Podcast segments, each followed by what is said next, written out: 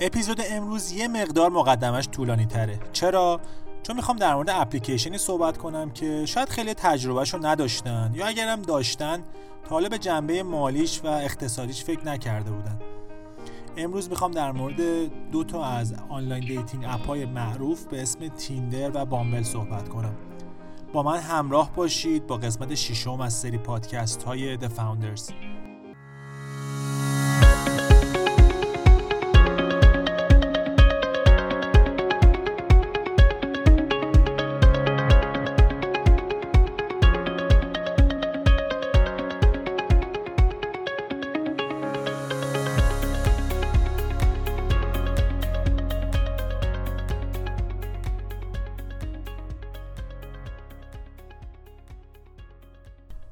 داستان امروز ماجرای business تقریبا نوپاس می‌تونیم اسمش رو یه نوعی از شبکه اجتماعی هم بذاریم. این شبکه اجتماعی هدفش پیدا کردن دوست یا همسر مناسب تو دنیای مجازیه. حالا چرا انقدر سریع پیشرفت کرده نیده اگه برگردیم به عقب یا از یه جوون امروزی بپرسیم آقا راه های پیدا کردن زوج چیه؟ چند تا راه جلوت می‌ذاره؟ یک معرفی خانواده. دو معرفی دوستان و آشنایان. سه خودت تو محیط های عمومی مثل کار ورزش مغازه رستوران با کسی آشناشی چهارم روش پیدا کردن زوج یا همسر تو محیط های مجازیه. حالا اگه برگردیم به چند دهه قبل معرفی خانوادگی بود که اصولا منجر به ازدواج می‌شد. با گذشت زمان و نسلهای جدید این رویه تغییر کرد. حدود 15 20 سال قبل حتی تو ایران من یادمه اینو خودم شخصا.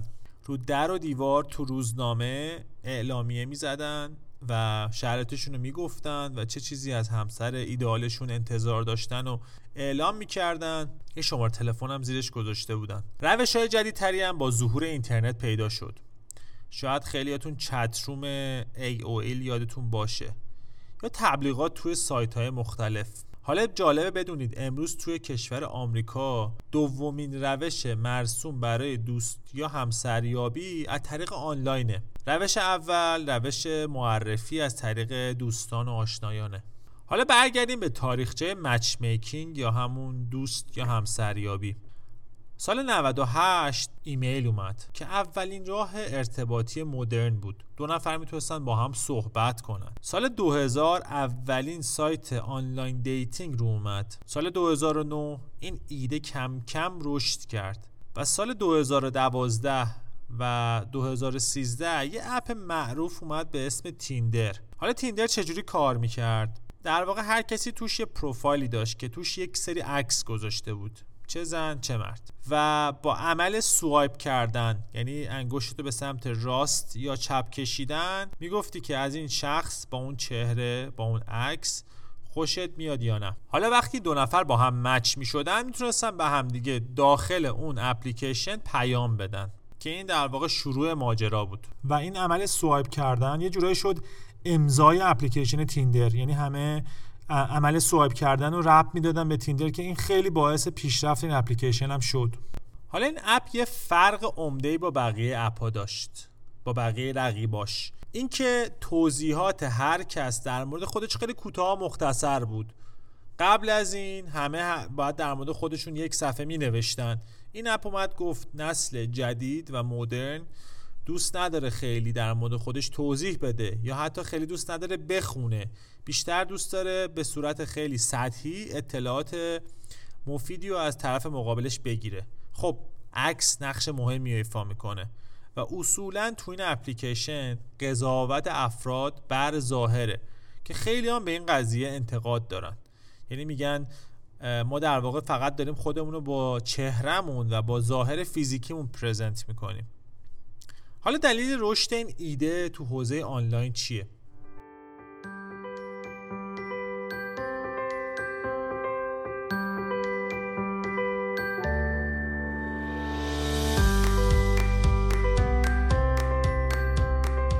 یادتونه گفتیم که چند تا روش بود.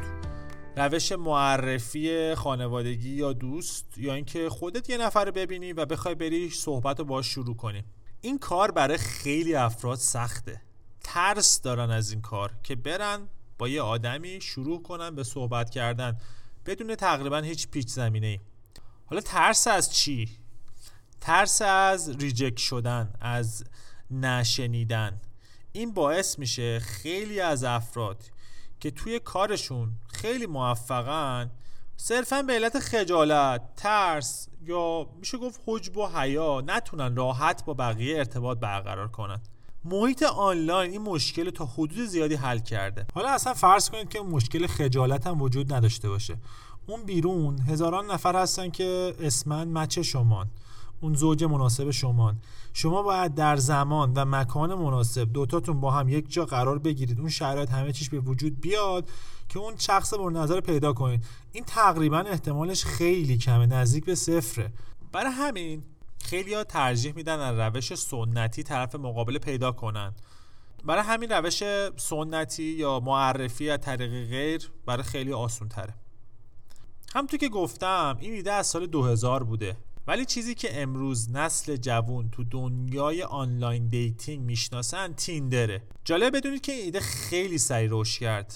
2012 13 تقریبا 8 9 سال از این قضیه میگذره. جای خالیش خیلی حس می شده یه سری دیتا جالبم خود تیندر آزاد کرده که مثلا میگه که اکثر کاربراش سن حدود 18 تا 34 سال دارن یا اینکه مثلا توی آمریکا حدود 50 میلیون کاربر داره.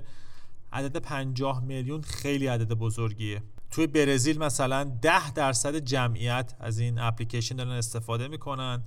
جالب بدونید این اپ تیندر تو بعضی فرهنگا و کشورها به معنی واقعی دوست یا همون همسریابیه. تو بعضی فرهنگا و کشورها هم صرفا برای دوستی های کوتاه مدت استفاده میشه. حالا ایده online dating یه سری مخالف هم داره.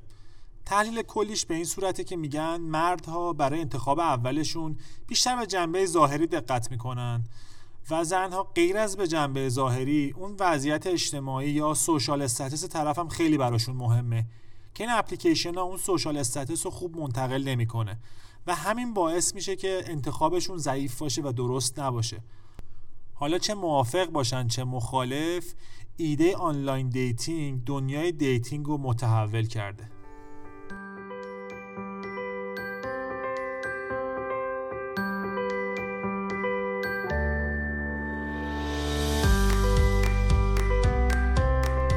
ماجرای این اپیزود. برگردیم سراغ این اپیزود.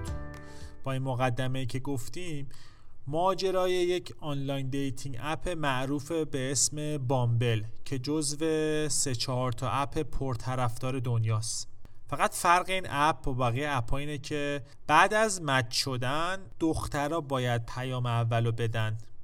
یعنی اون حالت سنتی که پسرها باید به قول معروف حرکت اولو بزنن یه جورایی برگشته.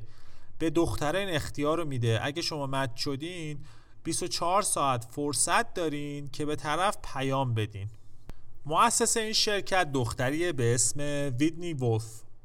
ایشون بنیانگذار شرکت تیندر هم بوده که هفت سال پیش شروع به کار کرده. همراه دو نفر که در واقع ایرانیول اصلا بودن توی لس آنجلس آمریکا هم زندگی می‌کردن این کار رو شروع کردن. و تو سال 2014 فیدنی به علت یک سری درگیری های شخصی که با اون دو نفر داشت مجبور شد که شرکت رو ترک کنه که حالا ماجرای شکایتشون و پروندهشون توی اینترنت هست. جلوتر بهش یه ذره می‌پردازیم ولی نهایتا با همدیگه مصالحه می‌کنن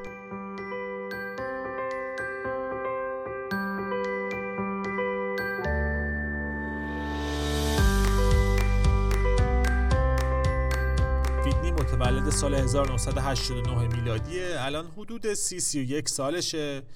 اون از رشته علوم بین الملل از دانشگاه SMU در دالاس فارغ تحصیل میشه و بعد از فراغت بیکار بوده و دنبال کار میگشته. برمیگرده کالیفرنیا پیش مادرش زندگی کنه و کاری پیدا کنه. یه شب که با دوستاش میره بیرون با آقای به اسم شان رد من حالا فکر می‌کنم اسمشون راد باشه اگه ایرانی هن.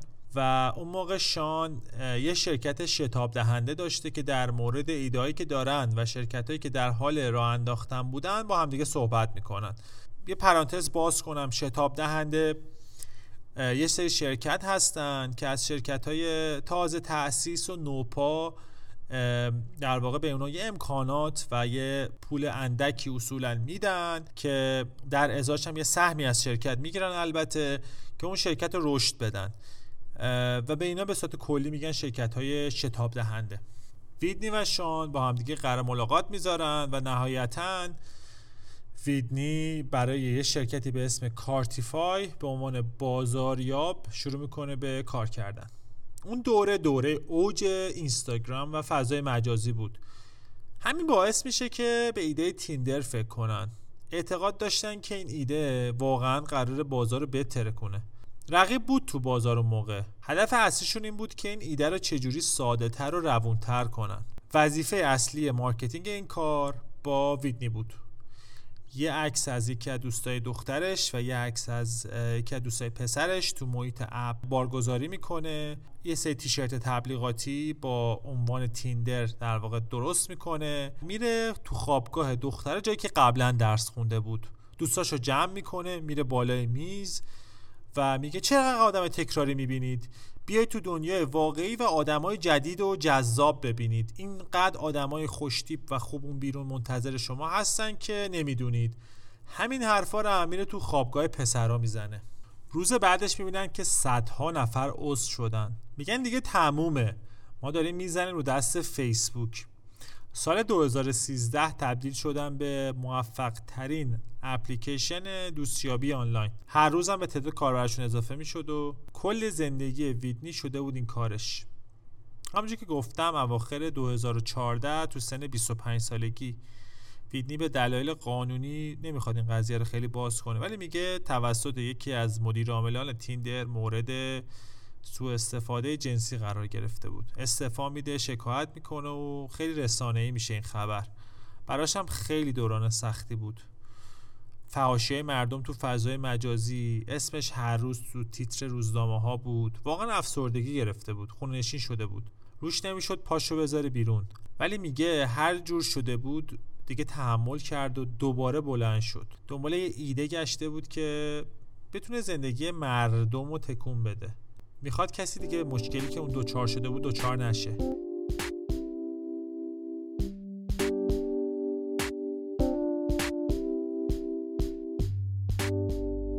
این بود که ایده بامبل شکل می‌گیره. اولین ایده که البته به ذهنش می‌رسید یه فضای مجازی بود به اسم مرسی که فقط توش خانوما بودن. خبری هم از فوش و ناسزا و این چیزا نبود. فقط از هم تعریف می‌کردن. این یه جوری پادزهری بود برای کسایی که تجربه مشابه تلخ تو فضای مجازی داشتن. این ایده رو با دوستش آندره که سرمایه گذار شرکت استارتاپی بود مطرح می‌کنه و به این نتیجه می‌رسن که خلاصه باید این در قالب یه online dating app ارائه بشه. در نهایت کارم با هم شروع می‌کنن. ایده هم نداشت که چی قراره بشه. یه سری طراح خوب استخدام می‌کنه و ایدهش این بود که یه محصول خوب طراحیش باید فوق العاده باشه. یه روز با آندره جلسه می‌ذاره و آندره میگه آقا هدف اصلیت از این کار چیه؟ ویدنی میگه که من همیشه دوست داشتم به عنوان یه دختر من باشم کسی که سر صحبت رو باز می‌کنه برخلاف چیزی که الان عرف جامعه است. الان هم این اپ جوری کار می‌کنه که همونطور که گفتم دو نفر همدیگر رو لایک می‌کنن با هم match میشن و دختر 24 ساعت فرصت داره که پیام بده و پسر نمی‌تونه مکالمه رو آغاز کنه یا initiate کننده conversation باشه. این طرز فکر سنتی رو داره تغییر میده. مردای با اعتماد به نفسی هستن که بعد از چند بار نه شنیدن واقعا اعتمادشون رو از دست میدن.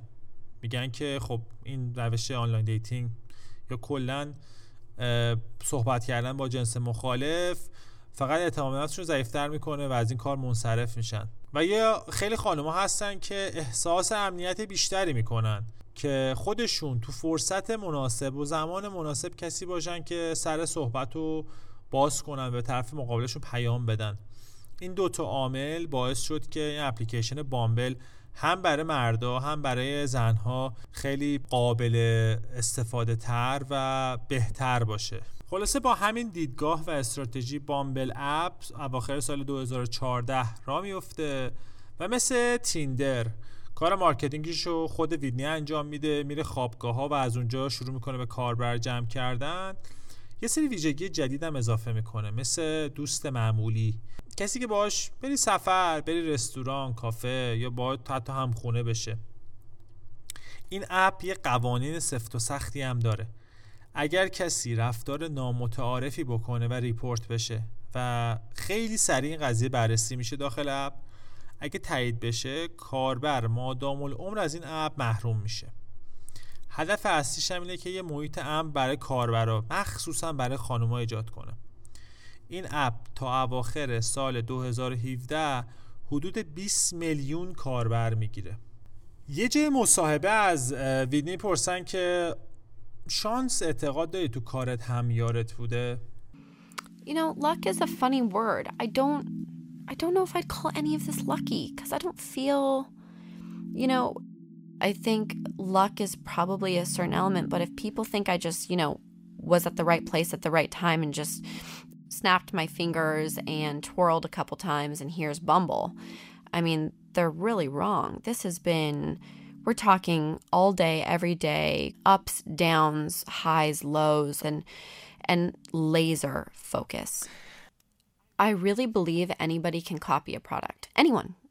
I'm at the UT campus speaking to you right now. I could go to the engineering school, probably find five really talented young engineers, and they could build Bumble. With the right support, somebody could rebuild any piece of technology. It's it's engineering. However, you cannot just copy someone's brand and become them. There has to be authenticity when you build a brand, and there has to be true purpose. And so, yes, you're right. Anybody could go and build a competitor version of Bumble. But where I don't think they can just come in and, and sweep us off our feet is I don't know if there's another group of people with the exact same story or the exact same mission and motive. And that goes back to what I lived through that summer of 2014 and what landed on my phone every morning. And it was, I almost built my remedy to the the hardships that I personally was going through and Bumble saved me. میگه شانس یه کلمه بامزه است ما برای اینکه به نقطه فعلی برسیم شبانه روز تلاش کردیم.